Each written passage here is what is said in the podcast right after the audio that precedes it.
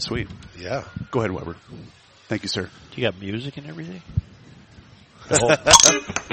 This is the Weekly Scramble. Whoa. A place where we chat about life over a cold one. Or two. Whose voice is It's time to That's belly up to the pod Is that Rocco?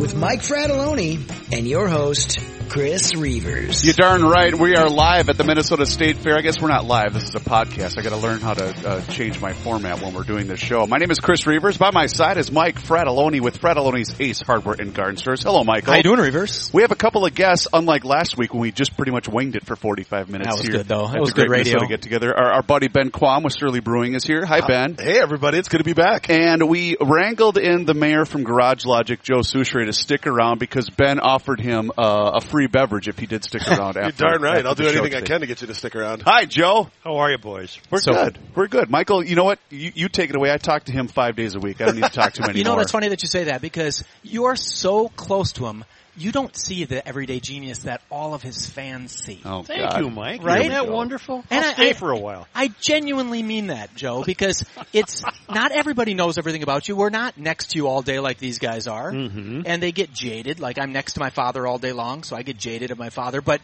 I just, you know, when, when I think of your career in radio Mhm. and I think of your career in newspapers, the first question that I have, it was radio a, a second thought or did you, did you, did you think of it as less than the newspaper or did you think of it as more than the newspaper? Well, I, I, you guys asked me this the other day. Uh, not you guys. Kenny- Oh, Kenny and John. and uh, Kenny and John, who were doing the uh, And Krabby Coffee Shop news. And Joy. And, and Joy.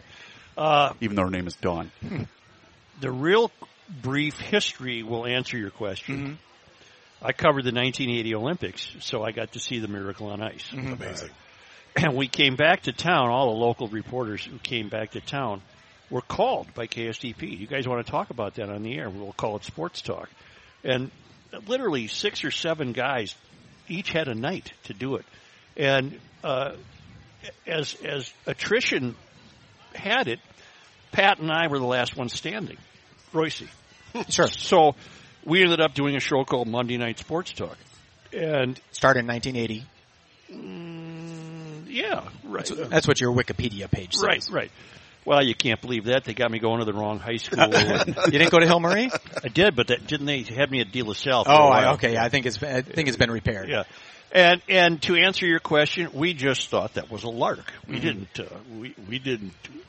We were not steeped in any radio tradition or knowledge or or anything, and we ended One up of you still isn't. Right. and and we had uh, just because we had been writing friends for so long, we just had undeniably great chemistry, and it became very natural for us to not even give a bleep about talking about sports. We just talked about anything we wanted to, and it worked.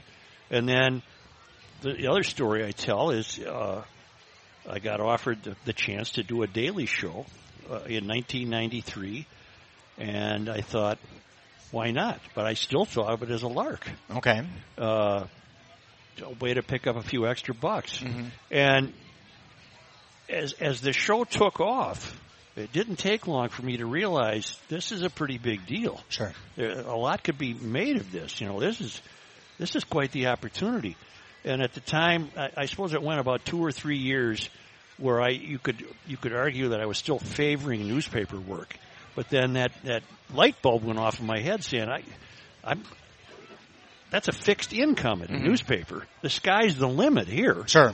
And so I went into the editor and said, uh, could I please reduce my columns from four columns a week to 2 Because I'm devoting more and more time to radio. And he said, well, do you realize how lucky you are to work for a newspaper that lets you do a radio show? And a line instantly came to me, one of those lines that you usually have the next day. Mm-hmm. But it instantly came to me and I said, do you realize how lucky you are that I work for a radio station that lets me do a newspaper column? I mean, absolutely. and and that was my turning point. So that was in- my turning point. in 92 or pre Garage Logic, before Yep. you started the radio show, were you thinking of a book that you were going to write about Garage Logic or how did the, no, how, how did it, you didn't just sit down and say, let's call this Garage Logic, I'm the mayor of this mythical town, or did you have that all built? no, that happened uh, again. That can be told very briefly. Uh, when sh- when the show started in April of '93, it was no different than any other show, just called the Joe Soucheray Sure. Show, and I was doing what everybody does. And by the time fall rolled around, uh, what it, what does everybody who had a talk show do? They interview political candidates. But for some reason, we got the idea to interview them in garages Okay. and to put them uh, on the scene of the taxpayer and see the stuff they use every day, ladders and lawnmowers and snow blowers and shovels and all the stuff they get at Fratallone's. And it, it worked. And it just, suddenly the name Garage Logic, I don't know where it came. It came out of nowhere and that was the start of it. So this wasn't uh, something that you had been planning to No, migrate absolutely to. not. Not, not So- even remotely. You know, a lot of times when I'm listening to Garage Logic, the guys will make a little bit of fun about your writing career, not the newspaper, because obviously everyone knows you from the newspaper, but your fiction career. And what- it, I mean, can you talk about that? Were you writing a book every couple of years, or how did did did you ghostwrite for anybody? How does that work? And how did you develop the time to even get around to writing a book? Did you sit down for four hours a day and say, "I'm going to do three pages every day for the Well, next"? I've really only written two that were published: uh, Waterline, and uh, once there was a ballpark. I guess three. And then uh, my good friend John Camp, who writes under the name John Sandford, he included me as a co-author of a, of a uh, Virgil Flowers novel called Mad River. Okay. and that that was a thrill for me. Sure. because I had never experienced anything like the. The New York Times bestseller list and that kind of Four thing. million people read that book. or- Right, right. yeah. Uh, but my other books were collections of columns, and and uh, I didn't have a. I did. I have a nice stack of rejection slips Sure. from novels. You know, So if- if I I could were- really even out this table with them. Sure, you could. Yeah. if I were to ask, I mean, would you rather win a Pulitzer or a Marconi?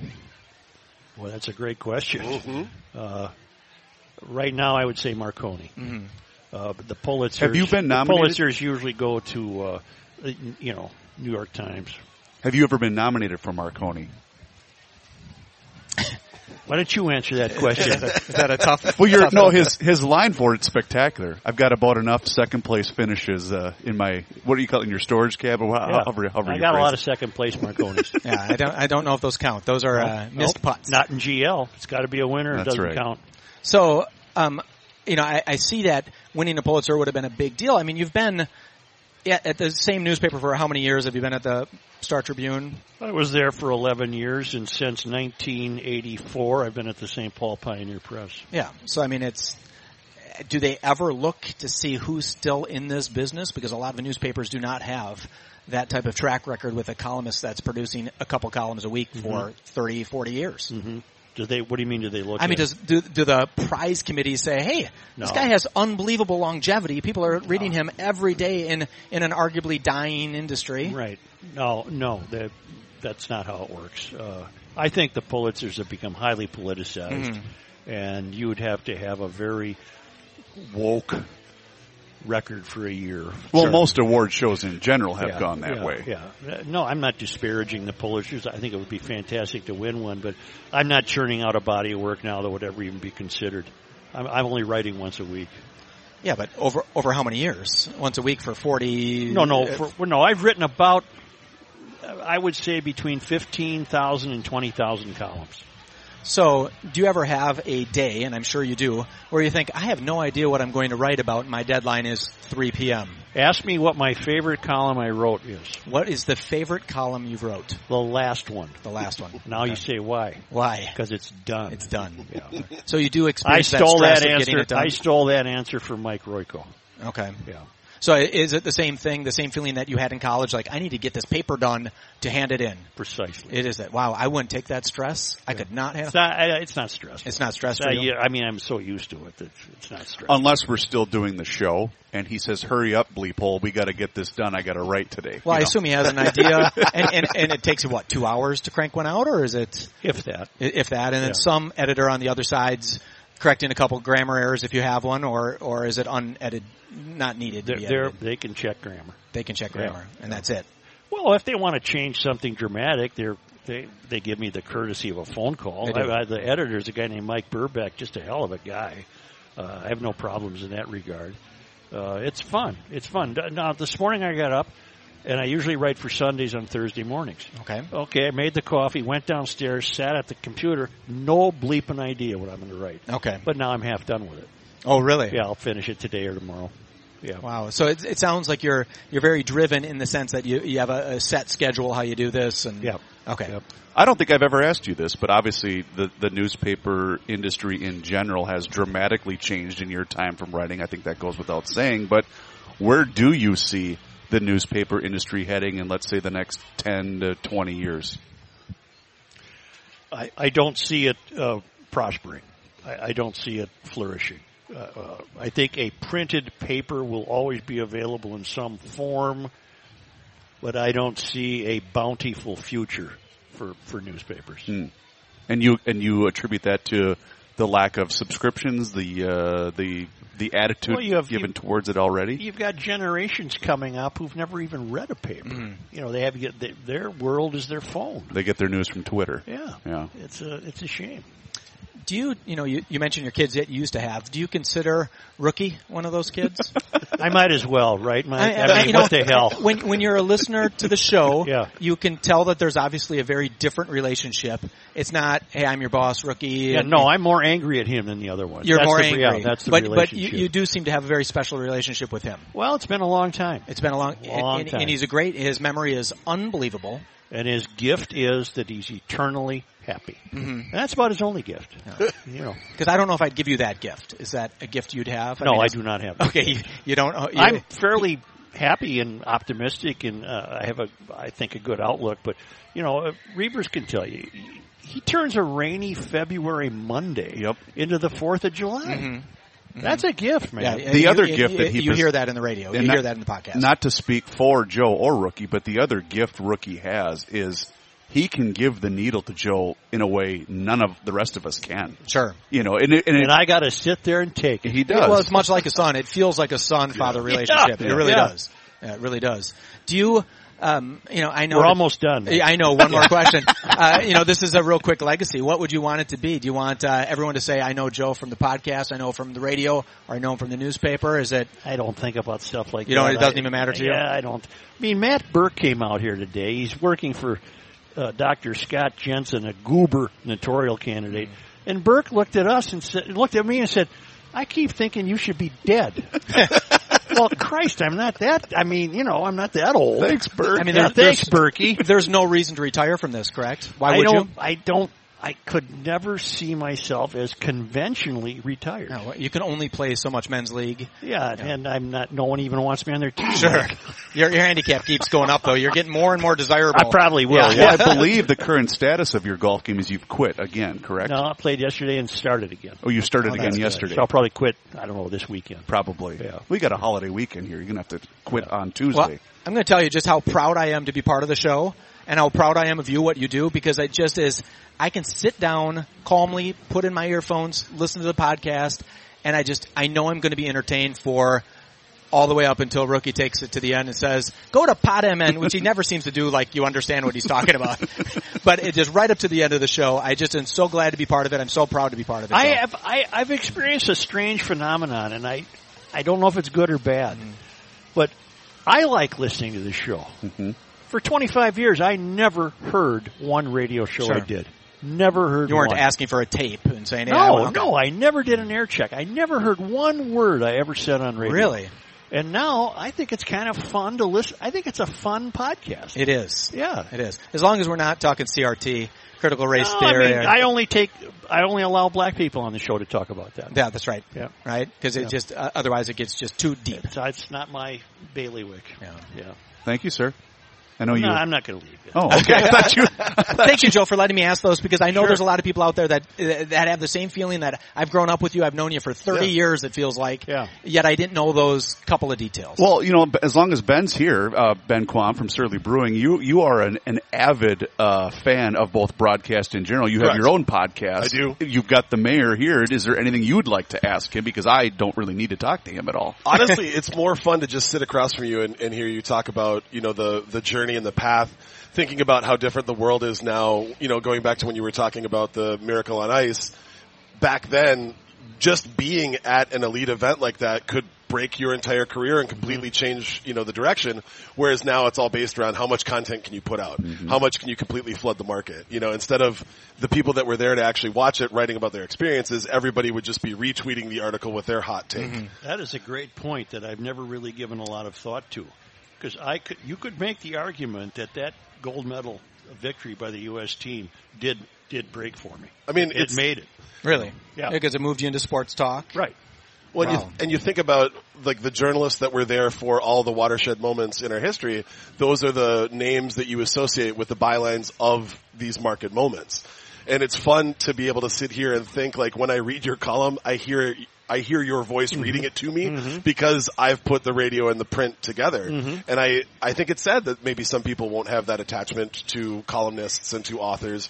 But at the same time, I like the fact that it's a lot easier for maybe people that didn't grow up here. Like you only got your hometown journalist, mm-hmm. you know, previous to 10 or 15 years ago, you only got your hometown journalist take. Now, say somebody moves away, they could still listen to a podcast and they could still get mm-hmm. the voice that they are looking for, mm-hmm. that they enjoy. They can take that anywhere that they want. That's why GL is heard all around the world. I mean, Oh, it's been just a ro- rocking good time, hasn't it? Mm-hmm. Reeves? Oh, I mean, I- it's absolutely. Just, it's just been a surprise to us all. We get asked often too. I don't, I'm sure Joe does as well. But what's the difference between doing a live radio show and a podcast? There's not a whole lot different, but it is a whole lot different.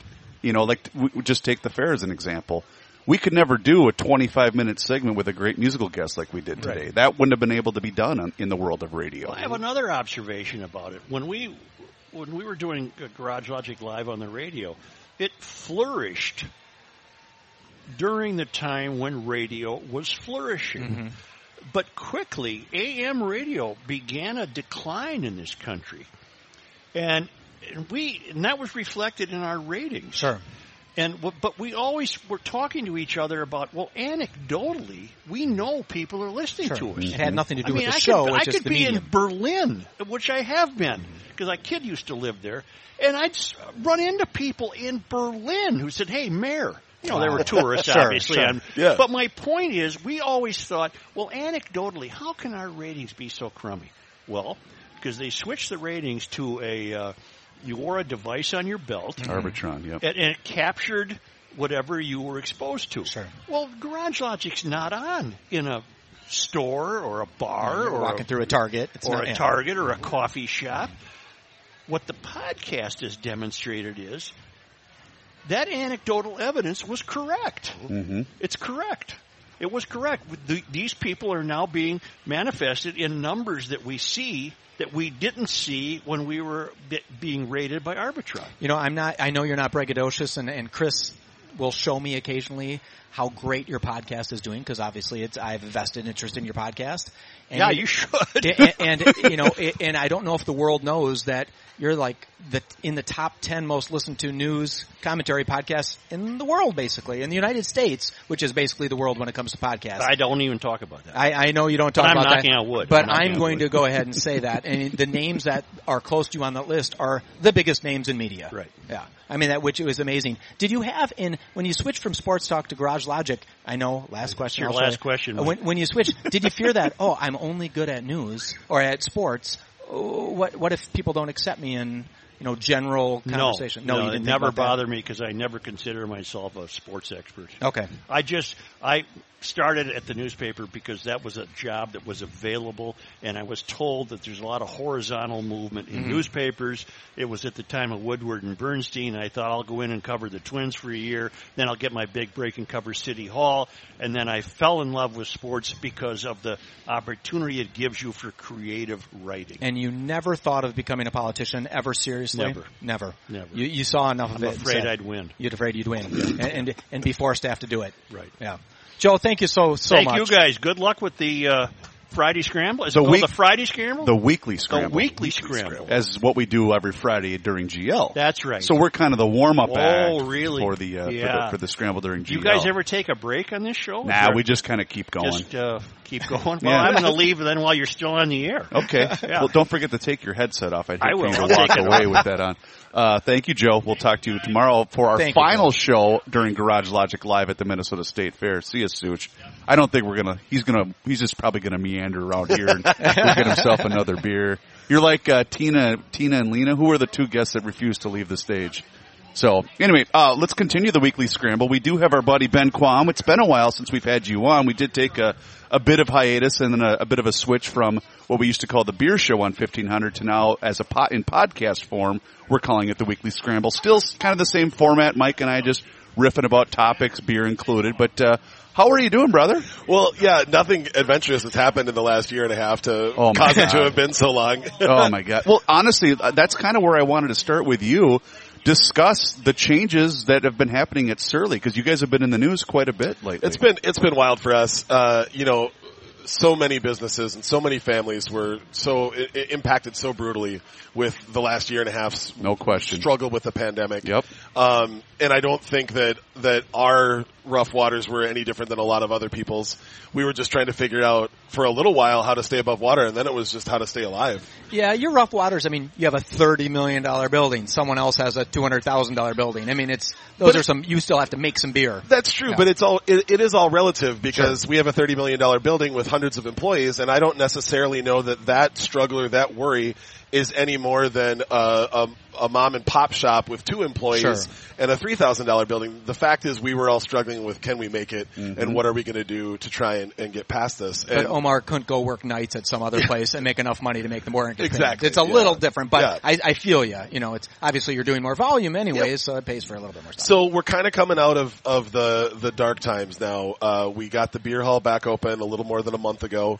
Uh, it was a, a restricted menu and we're only open Wednesday through Saturday, uh, just like Because you everyone guys else. were seven days a week, correct? Up Uh, until we then? were, yeah, we were six to seven days a week. Yeah, okay, yeah, gotcha. Sure. Sorry. Um, and we're we're just trying to not overburden the staff. We're trying to make sure that we can all every every growth we make when we add a day or we add some more hours, we want to make sure that it's not coming at our employees' expense. Sure. Sure. So we're Wednesday through Saturday. Uh, coming on uh, Friday, September 10th, we're finally going to reopen the pizza restaurant. So Nice. it'll be uh, reopened in just shy of a year. It'll be the first time that we've been open up there. Um, and then we're working on building back special events and all that kind of stuff. Um, we're fortunate enough to have an outdoor concert venue attached to our uh, brewery. So uh, a few of the performers that have not felt comfortable playing shows inside Sure. have moved over to us. So we got to do a couple concerts this year. It's not a normal slate like we like we would with you know ten to twelve shows at least. But um, you know having having Patti Smith be the first show that I got to see in a year and a half just meant the world to me. And we've had Ween. And we we're looking forward to Phoebe Bridgers coming up, and uh, there may be one more show that I'm I'm not at liberty to say, Sure. but if it happens, it'll be pretty amazing. That's cool. So is the outdoor venue, obviously that's going to be a seasonal. You guys aren't planning on having an outdoor show in January. No, no, no, no. we do. Um, we we have a really great partnership with the wonderful people at First Ave, and they help book those shows. Oh, cool. And basically, it gives them another property that's bigger than the Palace Theater is their sort of biggest venue. It's a little bit bigger than that, and it's outdoors, yeah. so they could. It gives them a little bit more versatility with acts that they could maybe book. So Okay. we're missing out. We're stepping on the lead here, Reavers. Oh. Because tonight is something important for his tap room.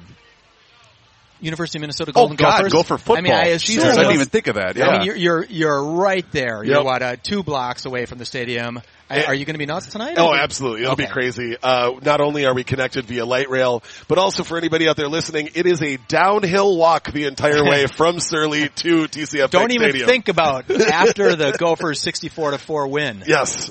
So don't uh, we don't know that. we're just right now again um, being able to cruise around to all of our, our our friends who run bars in Dinkytown, just knowing that that an event like this with Ohio State, with a good Gophers team, with all the excitement that Coach Fleck has behind him, like this is going to inject so much needed help and cash into that entire community. You know, looking at it, looking at it like I'm a sports fan, obviously, Yep. but taking that out of it and looking at it just from a purely economical standpoint, these are the wins that we need right now to make sure that, that our restaurants can survive through the winter and that we can keep pushing through with everything we got going on. Well, and, and I wanted to touch on that because you and I obviously, uh, I've mentioned this many times, but you and I have a connection and a history to the service industry um, for years and years and years, and we both saw it from the outside at the time when we had a lot of friends that lost their jobs, Mm-hmm. and it was tough to see that. Just you know, knowing a lot of people that had to either you know just adapt or they had to move on and find another line of work, and it's and it's and it was a struggle. So speaking of that, have you guys uh, have you guys been impacted? I mean, are you fully staffed? Do you guys are you still looking for people? We're or? still, yeah, we're still getting back to it. You know, um, with the with the the new semester coming back in at the U of M, I think we'll have a lot a lot Oh, more sure. people to kind of draw from. Um, our hope would be that we'll reopen for Sundays uh, this fall, so we can get that going. But uh, again, we just couldn't. We if the only way for us to be open was for everybody to be overworked, Sure. that just was never going to be tenable. It's, yeah, it's not going to last forever. That's right. for sure. So it was let's do what we can with what we have, and let's keep continuing trying to grow. Cool. So I think we're we're looking forward to hopefully being able to open back up a little bit more. We've seen a lot more people going out and applying. Um, I think it's Minnesota. As the weather turns too, that'll help. Yeah. It's not as uh, advantageous to be uh, uh, at home when it's you know negative ten out. No, you know, it's funny. You've been in the service industry like for as long as I've known you For and, sure. and for years and years. And I think a whole bunch of people had the service industry monkey of you can't get out of it because the money's so good on a Friday night working a club downtown. Tell me that, about that it. monkey is now off their back because they were forced to not do it. And they thought, wow, I don't have to get home at four o'clock in the morning. I might not have 600 bucks in cash in my pocket, but I can go get a day job and feel very comfortable. And I think the service industry is going to take a while for that next generation of people to say, yeah, I'll, I'll go do this job because this money is crazy. And it, they just got out of it. you know? It's you know honestly, it's very similar to what Soucheray was talking about. This is an it's an evolving uh, society. It's an evolving culture, and the uh, go to work, come home with you know pocketfuls of cash. That is slipping away. People aren't using cash as much.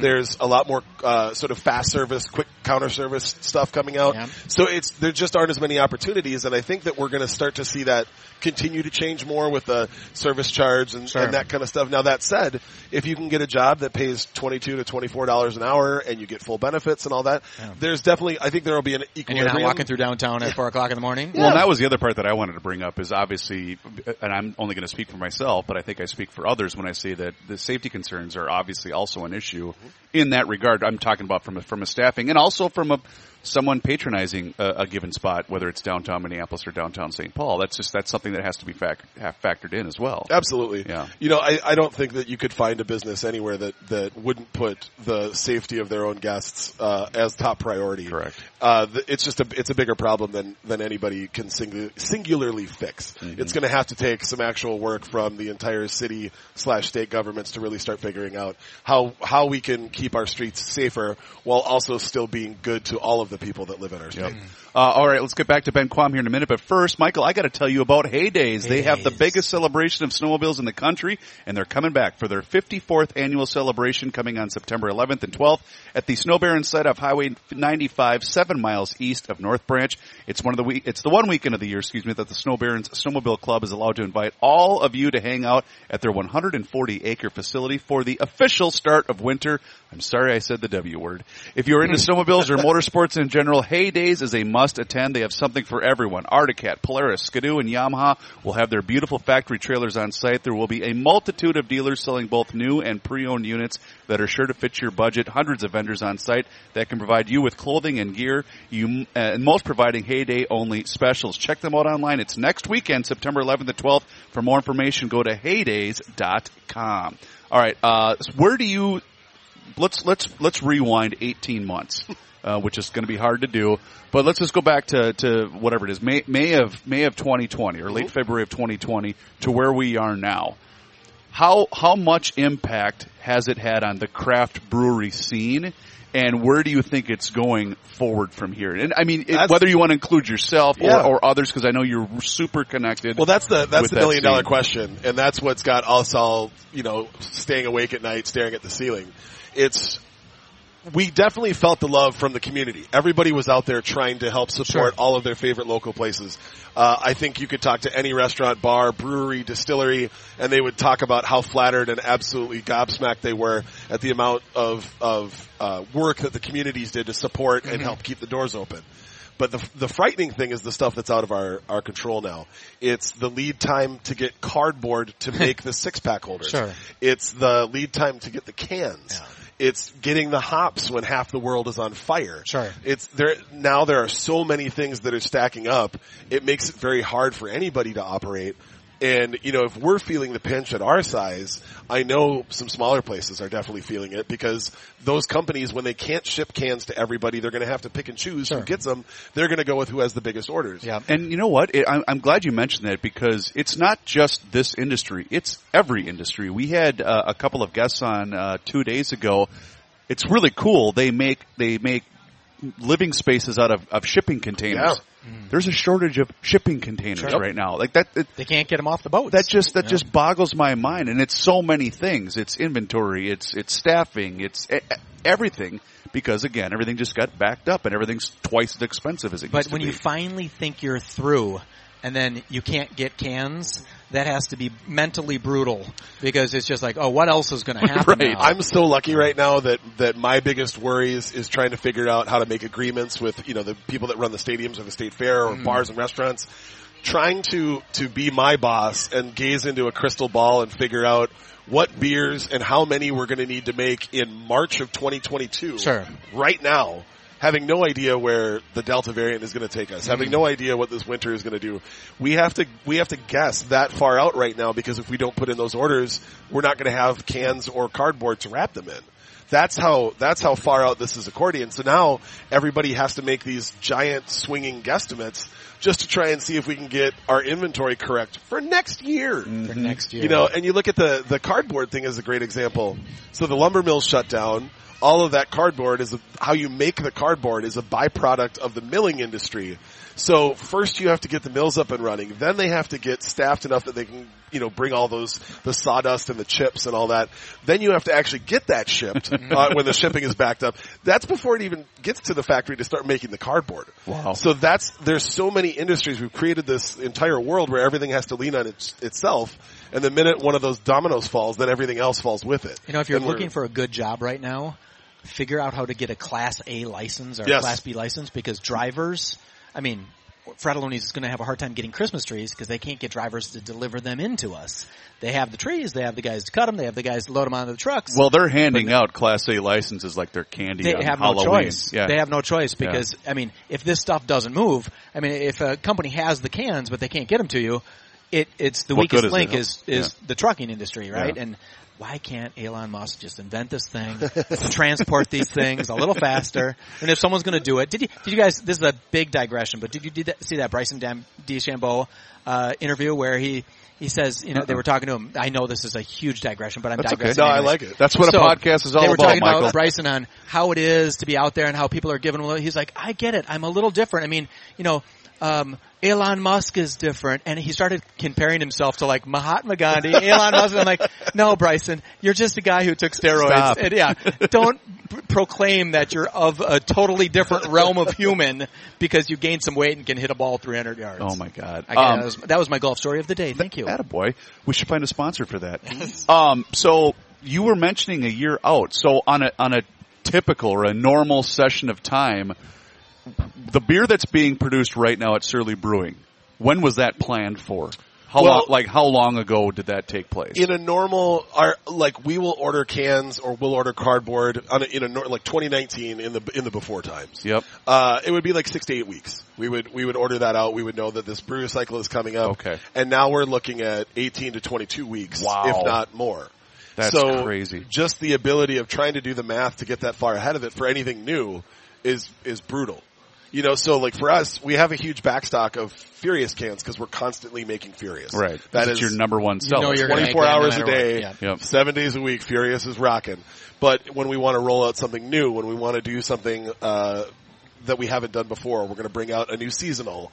That requires new artwork, new cardboard, new cans, and that's where that's where the problem is because we don't we can't have a backstock of it because we haven't created it yet. So Okay. did you guys have a strong? I, I assume you had a strong last year because your on premise is important, but it's not as important as uh, you know another brewer that has ninety percent of their business is on premise and the rest. I mean, you guys are in every single bar, although your bar business was nothing, but every single uh, liquor store has to carry you. There period. was not a day that we didn't feel incredibly lucky to have all of the wonderful uh, off-sale liquor store partnerships that we have. Uh, that's definitely what got us through. Yeah. But if you think about, because that was the second shutdown was like when, like, well, ac- both of them were when we were already stocking up stadiums, Mm-hmm. when we were already stocking up concert venues, and then you have all of the bars on top of that. I mean, that was that was that was brutal. Sure. that was if. Thankfully, people did uh, everything they could to keep their fridges full at home. You're welcome. Uh, yeah, uh, that was it was wonderful. Uh, but at the end of the day, it was still it was still a gut punch that Sure. uh, we're still feeling the effects of. Are we seeing the, you know, w- when Mike and I were doing this show for years, you know, we always were asked about the, the, you know, when are we going to hit the peak or when is the saturation Mm-hmm. point going to take over with craft beer? And I think we started to see it pre-pandemic Mm-hmm. a little bit. Were there places that didn't make it?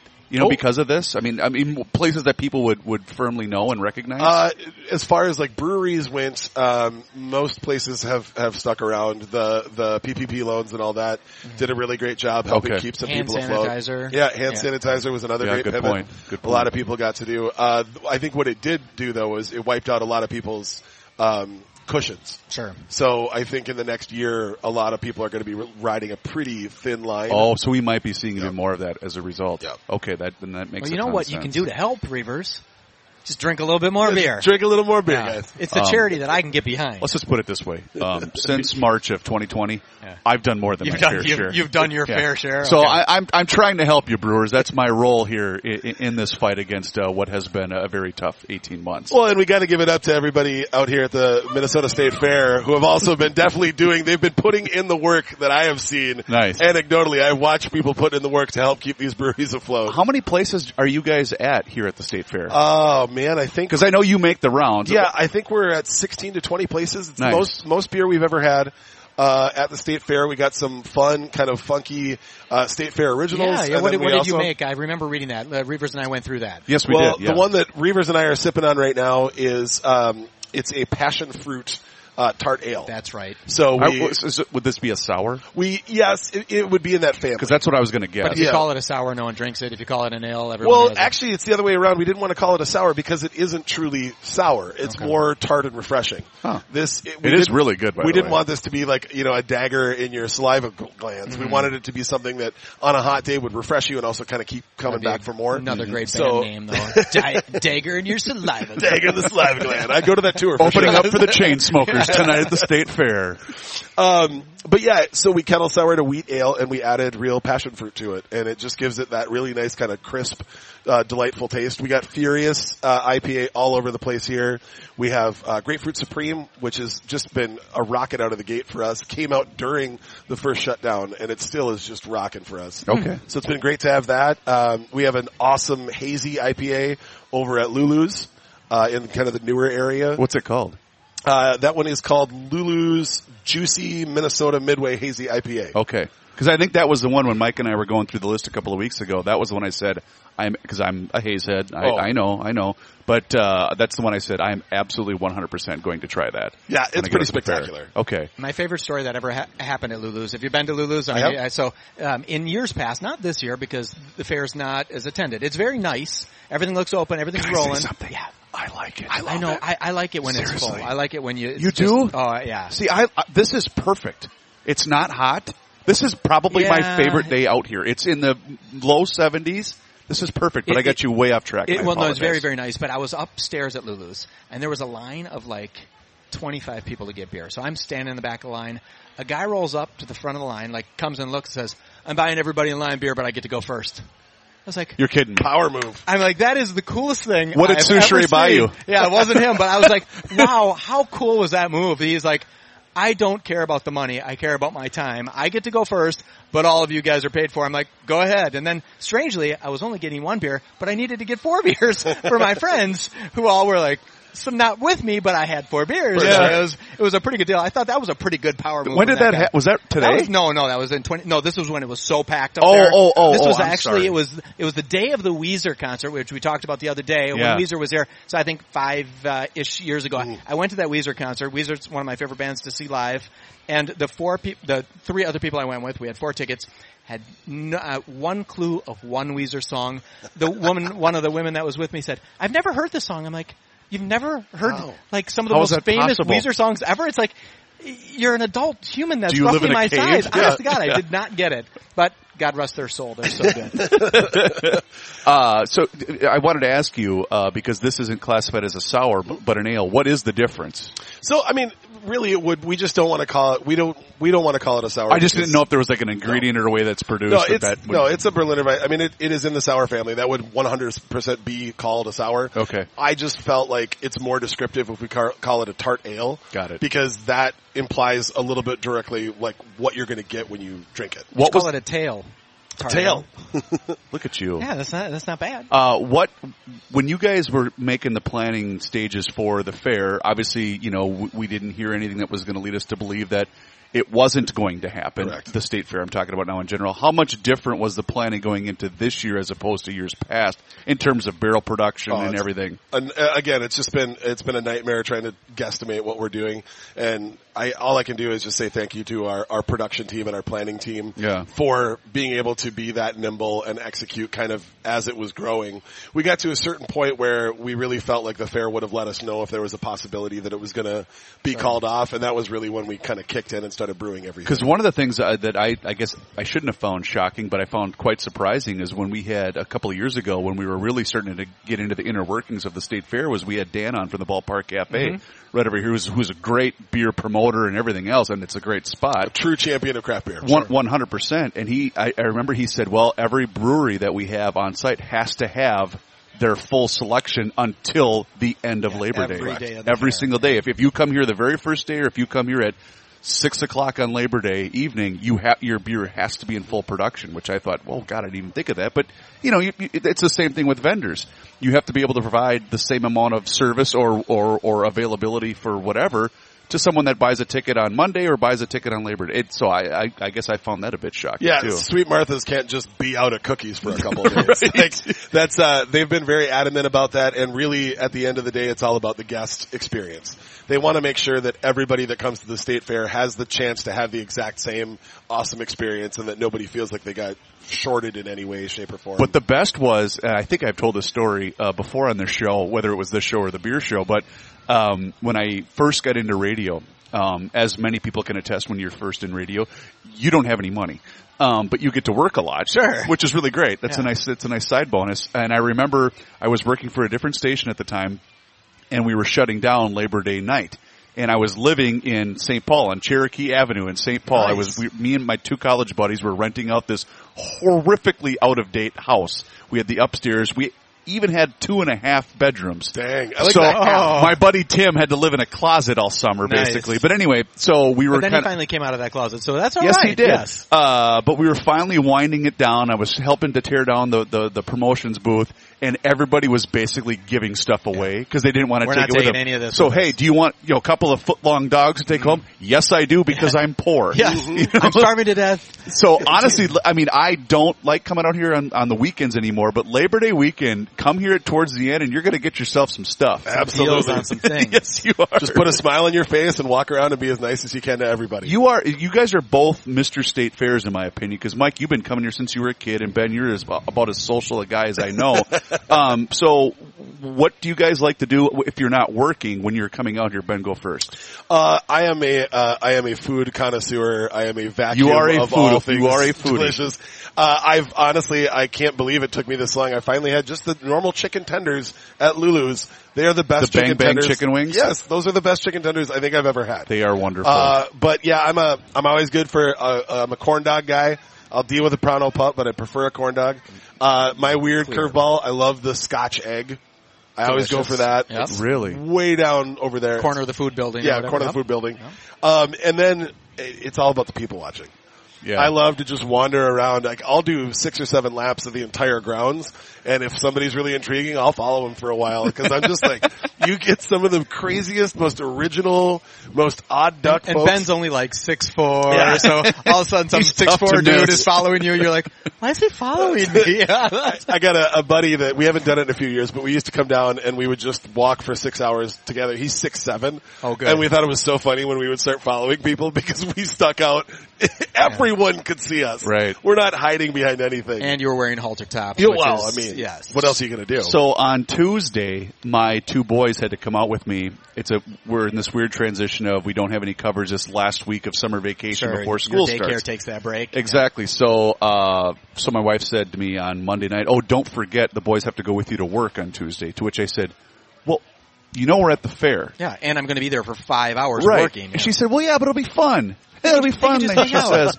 So my now nine and six year old sons came with me. For the most part, they did a good job. We have, uh, thankful, thankfully to Hofferman Water in Connecticut, we had those nice cups with the great water system back You have here. like a uh, like a green room back there. and uh, my boys decided to take the two stacks of cups and build a fort Oh, nice. with them, so nobody had cups to Sure, drink water with anymore, yeah. um, which was a nice touch. And, and Rookie did not help matters by uh, uh, uh, antagonizing them and, and, and edging them or Sure, ur- urging them on, on, to, yeah. to, to do that. Well, in any event, so we got done with Garage Logic.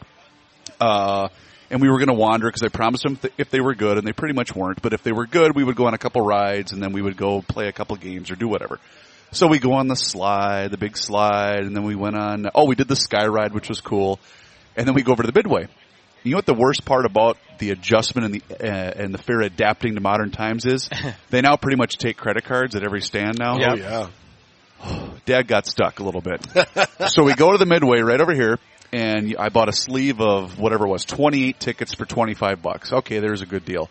We went through that in about 15 minutes. Well, I, I figured this out because I'm cheap, and it, it I blew whatever amount of dollars there. I just blew it. Yeah. Um, each ride is five dollars and eighty three cents. Yes. If there's seven tickets, so Yep. it's five eighty three a ride. If you have a family of four, that's basically twenty four bucks a ride. Yep. If you buy a hundred dollars worth, you're gone in four rides. Yes. And Wow. God bless them, right? They're putting up these, am- and by the way, the rides are amazing compared to what they used to be. Yeah. Yeah. I mean, some of them are huge. Yep. You know, or uh, it's a two million dollar ride. They got to make money out of it, but it doesn't take long. And the rides aren't like 14 minutes and No. you're off. It's like every 14 minutes they've cycled through eight, you know, series. It's unbelievable. Yep. Fun. But then if you have kids who just have no concept, they're just running through. Well, I know you can relate. So then we go through that sleeve right away, and we had to get back because a I had to post the show, but Mm-hmm. then we had to go pick up mom from work, and I said, "Well, buddy, we're going. we only have so much time here." So we run through the first sheet, and I said, "Well, boys, we're out of tickets." My my six year old looks at me and goes, "We'll go buy more." Yeah. And I went, "Whoa, what? Whoa, wait a minute, what? Yeah. No, no, no, no. First, the the, the first uh, time you try that is, hey, Dad, can you go buy more? sure. And he said, "Oh, sorry. Hey, Dad, can you go buy more?" And I went, "No." But oh, the joys of fatherhood at the Minnesota Well, State Fair. Melody, what, what's your what's your thing when you come to the fair? I- like if you're if you're rolling solo, if you don't have the kids with you, what do you go for? You know, I do the exact same things either way. I just, I, I do everything. I've been coming here literally since 1971. I absolutely love it. You love the I am not a patient person. So I don't like when someone says, hey, let's get this fried pickle and that fried pickle stand has 400 people in line. It's never, ever going to happen. No. It's, I would never, I would leave someone in line, come back an hour later. I would never stand in line for an hour, even if that was the thing I liked the most. I'd rather go to the thing that no one's at because, hey, it's quick. So I am a, a, a grazer. I eat a little bit of everything. I always go up. It's kind of funny because in the uh, International Bazaar, way in the corner, there's these olives on a stick. oh yeah, And every time I go get them and I dump it into my beer, and now they have plastic glasses. I used to when it had that paper kind of foam cup glass, you dump the stick into the foam cup and it would pierce a hole in the bottom of your beer glass. So you'd have to drink real quick from the bottom of the cup Oh, because no. you, yeah, it was, um, but I, I always do certain things and I always do that. I always get, and I don't even really like olives. I don't know why, but there's never a line there. Yeah. It's very easy. I don't know. This time I wanted to buy a poncho because it was a little chilly, so I thought I'm gonna go look for a poncho. I don't know why. I don't need a poncho. I'll never ever wear a poncho. Why didn't you again. buy yourself a Garage Logic poncho right Well, here? no, I wasn't looking for a pla- I wasn't looking for a rain poncho. I was looking one of those like poncho Vio ponchos, like Ah. the real poncho, like something that I had when I was nine years old. I wanted. Okay. I don't know why I wanted that. I keep thinking I, I have this thing. So we, we- we're lucky enough to have a family cabin, right? And everything that I buy that I don't wear here, I'm like, well, I'm going to bring it to the cabin, right? I'll just have it up at the cabin. Yeah. So now I started to buy for clothing that I'm just planning to take up right up to the cabin. Like I'm not going to wear a poncho here in St. Paul, but I will put it right up at the cabin. Oh, it's different I just wear it while I'm sitting by the fire. I love the idea of like your neighbors waking up in the morning, looking out, and just seeing you in just like swim trunks and a poncho, poncho, yeah. just, just, just fishing. That's just where I have my And it's- cowboy hat. then That's it's the just- whole thing. What's up, you know. That's how you got to do it. All right, so out here, you you had something when I when I first approached you that I had not been aware of. That, that's a key lime something or other. Yes, the key lime pie beer from Liftbridge? Liftbridge. I'm glad you remembered that because this I've now had a few of these here at the fair. Because uh, I R- rookie during his show on Friday with his family, uh, th- they had the uh, the the, Is that the the family podcast? yes, it is. Okay, just wanted to make sure. I So they had uh, the the folks from Andy's Grill on the show that day, and they brought out a bunch of different samples. And one thing, because I, I will admit, Ben, I, Ben, close your ears when you when, when you hear this, but I, I I really have started to enjoy seltzers because my waistline has thanked me. Um, but he had a, it was called a caramel apple seltzer. I don't remember who was the uh, the producer of that. So I thought, you know, Tuesday when we were out here with the boys, it was really hot. You know, like this it was almost seventy. well, really hot for me is 81 when I'm out in the when I'm out in the sun because you know me. I'm, I'm I that's why I love today's weather. You're a beautiful medium rare. Yes, exactly. and so I thought, well, I'll just try the caramel apple seltzer, and it was it was good. It was really good. The problem was on a hot sunny day. The caramel that they Oh, rim the glass just the- starts to drain. You know, Oh. it starts to leak out and melt all over your hand. That's the only problem with uh, I with bet you ordering these that. beer vendors are freaking out because it's you know 68 degrees. I mean, Well, if it was you don't think that that's put a damper on Oh beer? yeah, I mean, really? If it's 81, how many more beers do you have at 85 compared to 65? I will. I will point. say it's not quite as direction uh, direct linked As as, you you, think? want Yeah. because uh, you also can only have a few and then you're just wiped out. Sure. Whereas on a day like this, you can just kind of keep drinking Oh, all day. there you go. You don't get too Okay. sweaty. You don't get too All right. messed up. Like to me, that's kind of the sweet spot. I love days like this because you can accidentally have four or five or six beers while you're walking around. Hashtag sweaty guys. Yeah. Yeah, that's a good point, Ben. fantastic. See, that's that law of unintended consequences. I it, it, there there is some study that tells us that exact thing that he said. All right. What was your? Fa- oh, go ahead. Ben. Well, I was just going to say now, just so the the seltzer heads out there don't come for me. I am not necessarily against seltzers in general. I make soda water with a soda stream at home, and sometimes I pour spirits into it. I enjoy that. My thing is, I just don't understand why there have to be 27 different brands of something that I can just make at home. I agree with I you there. can't make a beer at home, but I can carbonate water and I can add flavoring to Well, it. the, the I guess the way I look at it, and you can correct me if I'm wrong, but I'm looking at it now where you know, ten years ago, well, maybe not even that long ago, five years ago, if you're saying I'm going to get into the craft beer business, well, you're probably too late, buddy. Mm-hmm. I'm looking at the seltzer. Oh, I'm going to make seltzers. You're way too late. Way now. too late. Yeah. So then ask the guy who will know what's the next big thing. Ben will know that. We're still trying to figure out what that's going to be. Uh, I mean, if if I wanted to put my money on something, um, I do think that in the next couple of years, um, we'll probably be able to change a few laws, and we'll start seeing uh, THC related things becoming legal. If that does happen, that will be the next thing Sure. here in the state. Is is people figuring out how to make probably non-alcoholic.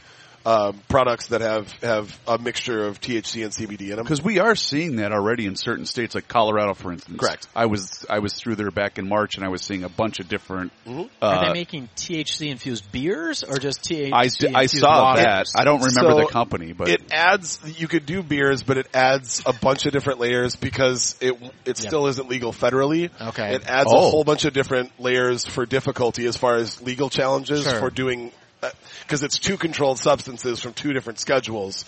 If you do it that way, if you just do it with um, like seltzer uh, or lemonade or something that is not another controlled substance, Sure. it's a lot easier um, to get that passed. Then through. you need to sell it like a beer and a bump. So you get a beer and then a bump of THC. You dump it into your beer, right? Two you're always things. thinking. There it beer- is. You know, I don't. Um, the THC craze seems to be. I don't know if it when it hits here, if we're just going to go nuts, or if people already are satisfied with their THC levels here in this town. Seems like we have because you can have. I'm the Delta wrong guy to ask, trust me. Yeah, and I don't Yeah. do that either. But I feel I- like I feel like you and I are both the wrong people to ask. We're just on different ends of the spectrum. Yeah, But- yeah, right. well, I mean, you know, uh, have you heard of Delta Eight? Yeah, of course, I mean, of course. Those are all you can buy that here already, right? And that's basically the exact same thing. All right, explain. I don't even know what Delta Eight is. is like a gummy. It's like a CBD sold at CBD stores. Gotcha. But you take one and you go lay down because it knocks you. I mean, it's it's it's highly effective, both mentally and mm-hmm. it it feels like you're just. Well, on pot. that trip I was just talking about, I not only drove through Colorado, but also through the great state of California. It's available. Oh, it's available. You you basically can't drive a mile without running into a store in either one of those states. And the reason I think it's going to happen, I, I would love to to you know get up on my soapbox and talk about uh, some sort of social justice, but really, why I think it's going to happen is that um, some of the biggest liquor brands in the world have now started investing hundreds of million hundreds of millions of dollars into research and farming. Really? And when you start to see like um, I know uh, Constellation Brands, which owns like Corona and Patron, they've put a bunch of money into that. Um, Southern Wine and Spirits has too. Uh, the Bacardi family has as well. They're buying giant and they're not doing and- that by accident. yeah, they they know that eventually they'll be able to help get this passed with lobbyists and that kind of stuff. Sure. It's just it's still a little ways down the the road right now, and obviously there were a lot more pressing issues in the last year and a half uh, for us to both work on and fight over. So uh, I would I would guess that. That's that's the next trend that I see on the horizon where I think that could be a thing. Um, if not that, then I really feel like it'll be. I mean, I, I cross my fingers and I say this every year, but that we'll have a return to like lagers and pilsners and delicious, easy drinking, crisp tasting beers. Wow. Because that's one of the things that I love about seltzers is sometimes if you're just drinking IPAs, like your palate is just Sure. done. You're- you're you know, out, especially if you have three or four, like, all right, I can't taste anything else right now. A seltzer is really refreshing and also pretty dry. And I think that I've seen a lot of people starting to turn more towards lagers and pilsners. Like just buy a really good, well-made one. Mm-hmm. You know, like I love Furious, but I also love just on a hot day having a hell. You know, just Sure. a really nice, crisp, dry lager is awesome. Yeah. Uh, we should also make mention, Michael, uh, our new friends and my old friends at Harmony Spirits have now decided to sponsor the weekly scramble. so oh, if you Oh, are tell in me I the, get a free bottle of something at Harmony Spirits. I think we can. So if you are in the area, it's, you know, very close to the Iowa border, but those guys are fantastic. They make great handcrafted spirits in Harmony, Minnesota. First of all, it's a gorgeous part of the state, but their, their tasting room in downtown Harmony, Minnesota, it's very cool. In fact, I got an email from Doug yesterday. Uh, he stopped in. He took uh, sent sent me a photo, which was really really cool. Uh, Labor Day weekend, they have a ton of stuff going on. So check out their website. HarmonySpirits.net is their website, and if it's not if uh, if it's not been updated, their Twitter account is extremely active too at Harmony Spirits on Twitter. But uh, you can take a look at their their cocktails that they have uh, currently in that tasting room because that thing changes all the time. They do a really good job of mixing up, you know, seasonal cocktails and things like that down there. So please go in uh, and tell them that Reavers sent you in from either Garage Logic or the Weekly Scramble, whichever one. It doesn't matter, but uh, they're great dudes, and and and uh, I'm I'm really happy for their success down there in Harmony uh, Spirits. But listen. Uh, here's the biggest thing with them. Go into your local liquor store and ask for the Harmony brand by name. If they don't have it, they will go get it. That's how liquor stores work. So please go in and do that. And, uh, and like I said, if you go into that tasting room, make sure you let them know that Reavers sent you in. Ben, anything else we need to know about you, your fantastic whereabouts and uh, upcoming things and anything like that? Well, yeah, if you like to listen to people blathering on and drinking uh, beverages as they go, you can check out our podcast. Uh, it's called Libations for Everyone. It's on a number of different networks, and uh, You know who you need to have on? who's that? The guy to your right. I already, I was already thinking about Mike it. That's- Fratallone would gonna be, be an thing. excellent guest on your show. Mike, don't here- even drink. Here's the best part. Kidding. Oh, we don't know that. That's your second one today. Uh, by the way, uh, here's the best part about going on Ben's show. I had to train myself to be able to swear when there's a microphone in front of Oh, my yeah. Oh, I mean, it's too tough. I can't, I, I can't couldn't do it do it. He's Can't like, do it. he looked at me and goes, Reavers, what's wrong? I go, I, He kept self-censoring. I- it was beautiful. I can't help it. I Yeah. just, I when there's a mic in front of my face, I just don't, I don't it's cuss. also 20 years worth of radio where you just That's true. cuss. That's Yeah. true. But uh, it was a lot of fun. So thank you for having me on. That was yeah, a blast. it's a blast. We've had a really good time. We got a ton of great guests coming up. Um, it's it's just fun. Basically, we ask six questions, and before each question, everybody has to take a one ounce shot. Oh, so it wow. gets, yeah. it's like uh, yeah, it gets progressively There looser and a little bit more fun. the question, but yet the question gets harder, and the last one's a math question. Right. we also, uh, our, myself and Charles, the two hosts, uh, we also have to answer every question that we ask, so there's no like gotcha stuff. Um, outside of that, honestly, I'm just so excited that we're going to have the pizza restaurant back open. Uh, again, that reopens on uh, Friday, September 10th. It's such, it's, it was before I worked for Surly, it was my favorite pizza in the city, and the fact that now it's coming from the place that employs me makes it even more fun. Yeah. So all I would say is, uh, this fall, come back down, have some ceviche tacos in the beer hall, have a couple beers, try some stuff that you've never had before. We have a huge experimental section right now, and then cruise on upstairs and get one of those uh, those pizzas, man. Are you guys still doing, you know, uh, are you hosting parties, events, things like that, or has that kind of been put on hold for We're right now? building back back to that right now. Okay. Um, we felt like, especially with wanting to err on the side of caution with everything that's been going on with the Delta variant, we wanted to slowly build that back. Sure. Um, we are definitely in talks. If you have something that you really want, please reach out to us. Uh, but we're not building up to where it was before. Got But it. if you want to bring 25 people over there on Oh, a Tuesday absolutely. night, bring them over. And that's They the other, space. that's the other thing that I, I try to tell people too is, uh, you know, I know a lot of people have varying levels of comfort with being around crowds and Sure, whatnot. sure. Uh, we are blessed to have a patio that is so massive that you can be as close to or as far away from people as you want. So, uh, just come on down what and if I want to be really far away from people? Or- you can do that. What if I want to be really close to people? we're here for everybody. right, right. So, uh, yeah, that's been the biggest thing. I, my, probably my favorite vibe in the last couple months has been watching people walk into the beer hall and then take a deep breath and then say, "Oh my god, I haven't been here in over a year," I'm- and then they just start me. smiling and they Yeah. go over there. Like Yeah. that is the best because at the end of the day, the point of a beer is to bring us together. Yep. When you sit down and you have a drink with your friends, we're all at the same bar. It doesn't matter how rich or how poor you are. We're all just sitting here with the same same beverage, Mm-hmm. just talking about the world. the great equalizer. Yeah, absolutely. Very cool. Thanks, buddy. Thank you so much Thanks for having me. Thanks for coming out. Uh, the first round's on you.